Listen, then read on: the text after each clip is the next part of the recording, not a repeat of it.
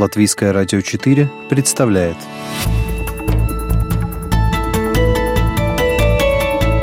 Человек и его поступки. События и его значения.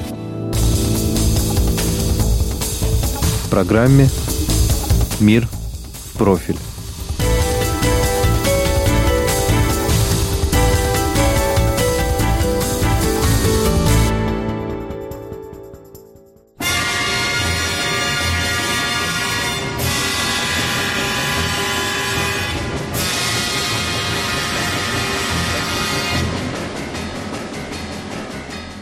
Саммиту Г-20 предшествовала настоящая международная пиар-компания президента России.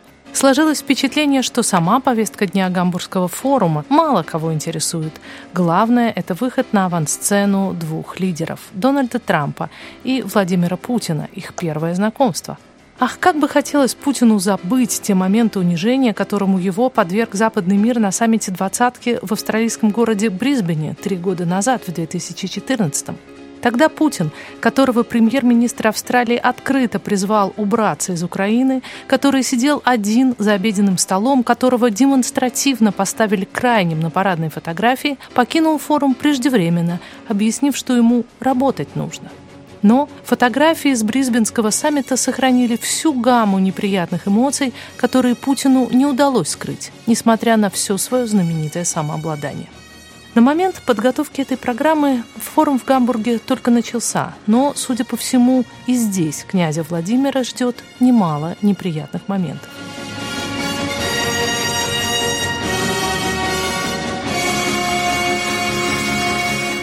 Попробуем еще раз обозначить главные акценты, почему фигура российского президента вызывает столько негативных чувств в Европе. У микрофона автор и ведущая программы «Мир в профиль» журналист Латвийского радио 4 Анна Строй.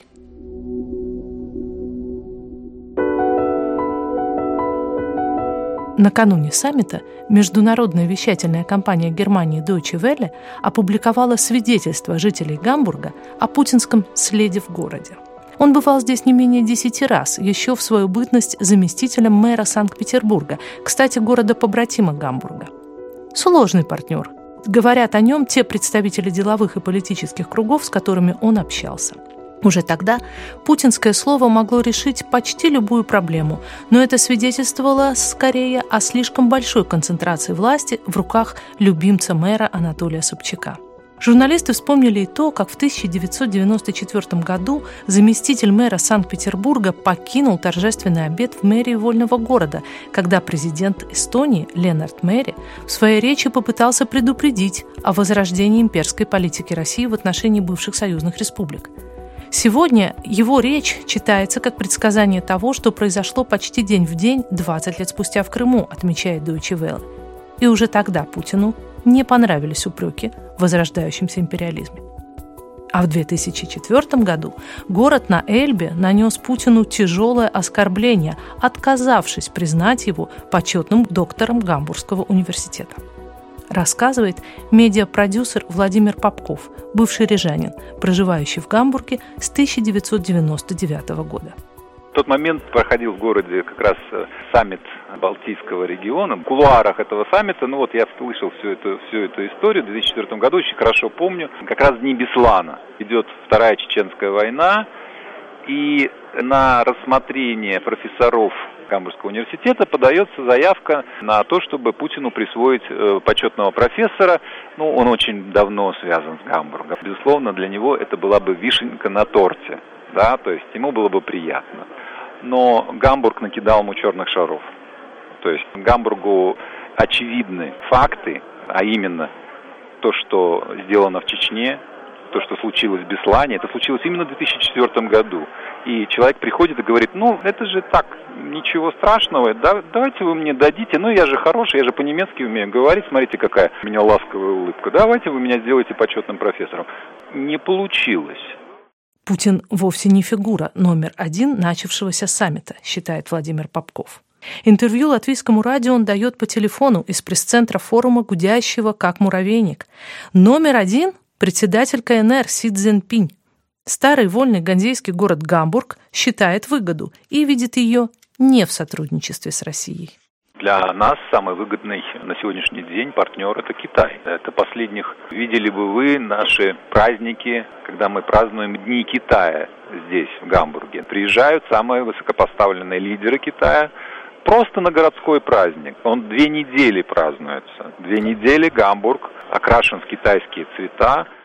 Более того, по мнению русскоязычного европейца Попкова, Путин вообще больше уже не фигура, и никаких прорывных новостей после его встречи с Трампом и, возможно, Макроном не будет.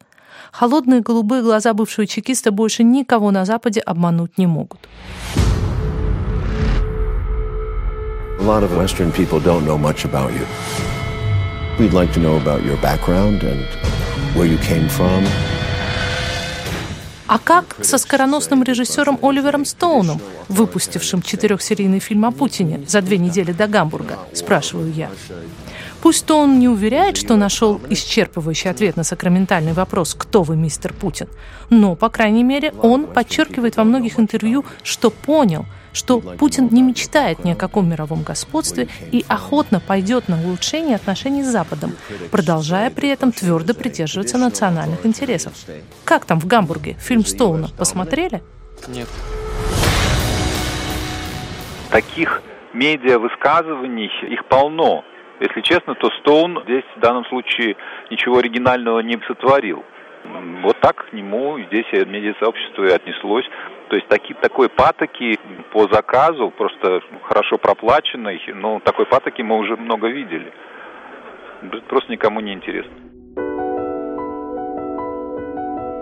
Возвращаясь к повестке дня Гамбургского саммита, Владимир Попков рассказывает, что его самого и его медиапартнеров очень интересовало, как российского президента встретит русскоязычное бизнес-сообщество этого немецкого города – он внимательно отслеживал программу, все пропутинские и антипутинские мероприятия.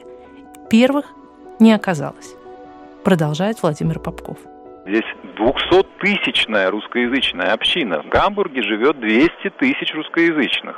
Здесь своя там э, свое телевидение русское, естественно, все люди смотрят российское телевидение, там э, огромное количество изданий на русском языке своих местных, локальных. И ноль патоки, да, которую, ну, можно было бы, следовало бы ожидать. То есть... А предпринимателей? Нет. То есть это становится просто невыгодно. Мне кажется, что лед тронулся.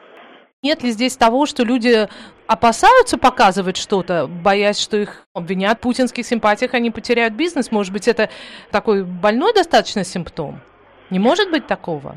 Ты смотришь корень теперь банки и ведомства в последнее время на самом деле относятся просто к российскому паспорту, как уже к чему-то токсичному. То есть это, за это мы должны благодарить, безусловно, э, нынешние российские власти.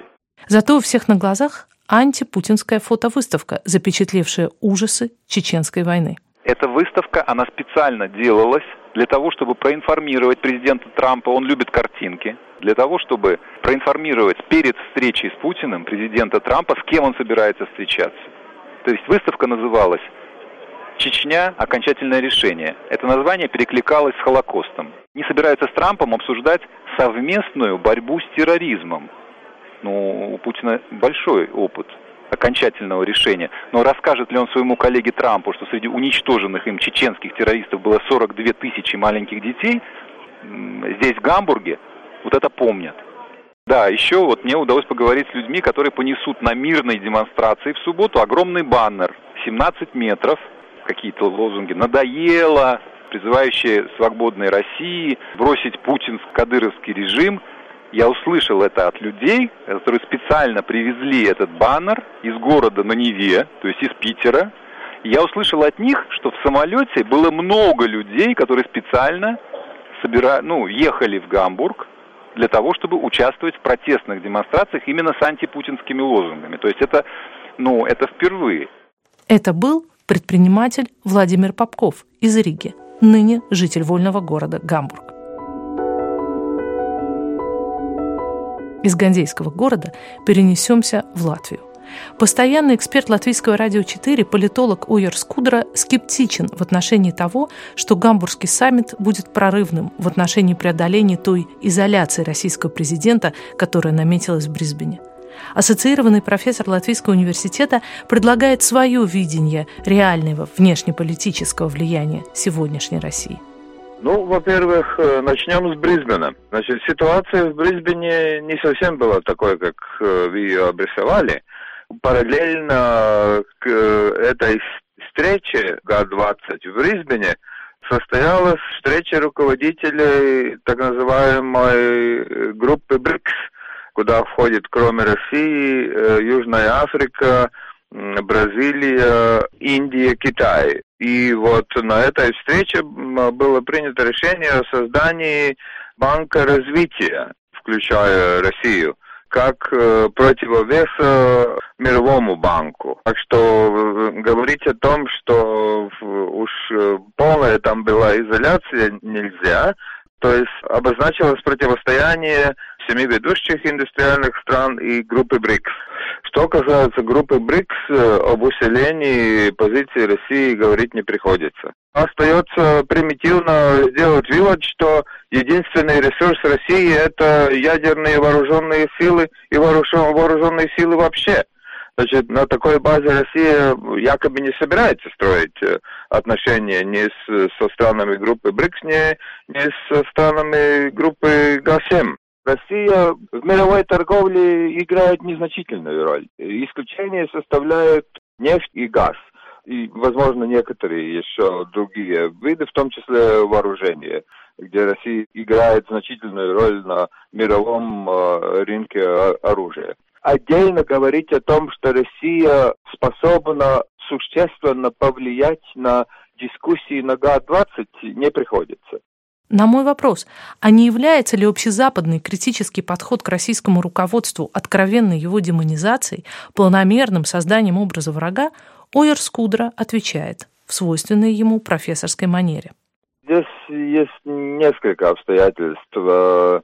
Первое обстоятельство, ну, как мы знаем, в доктринах России по национальной обороне, по внешней политике везде записано, что Значит, основой так называемого мирного строительства государственных взаимоотношений в Европе не может являться Европейский Союз и НАТО. И через эту призму тогда надо смотреть на учение значит, Запад-2017 и так называемую информационную войну или самую настоящую информационную войну, которую Россия накануне и во время этих учений будет вести с тем, чтобы повлиять на политическую ситуацию в каких-то странах. Ну, речь в первую очередь, естественно, идет о предвыборной кампании в Германии.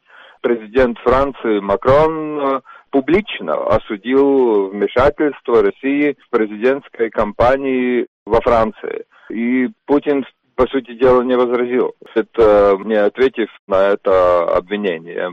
СМИ Запада, в том числе американские, они смотрят э, в сторону России вот через призму военно-политическую, с одной стороны, и, и с другой стороны, насколько серьезно вот кибервойна и вмешательство в предвыборную и внутриполитическую жизнь важных ведущих стран Запада. Естественно, можно понять и Путина, который готовится к президентским выборам, но он не может никак допустить э, чисто по внутриполитическим соображениям создание впечатления о своей какой-то слабости, что он не может говорить с партнерами на Западе с позиции силы. И та, и другая сторона, ну, в первую очередь, естественно, США и Россия, они ну, заинтересованы в том, чтобы какие-то позитивные э, тенденции удалось бы обозначить. Путину сейчас более всего важно возвратиться на международную арену, и ГА-20 э, представляет возможность сделать такую попытку, как э, так называемому без кавичек или в кавичках нормальному международному игроку, который принимается другими руководителями ведущих стран мира. Вот это в первую очередь будет достижением Путина. Если он получит такое признание и не будет какой-то изоляции и конфронтации. Это самая важная цель. Это был профессор Латвийского университета, политолог Ойер Скудра. Журналисты, эксперты латвийского радио, безусловно, еще вернутся к итогам Гамбургского саммита, поскольку, как я уже сказала в начале программы, она готовилась, когда стало доподлинно известно лишь то, что Владимир Путин и Дональд Трамп прибыли в Гамбург и пожали друг другу руки. Вы слушали «Мир в профиль». Ее подготовила и провела Анна Строй, оператор компьютерного монтажа Рейнис Будзе.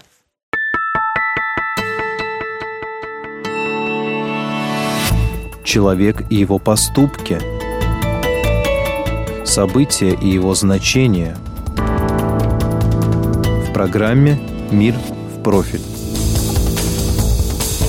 Каждую субботу в 12.10 на Латвийском радио 4.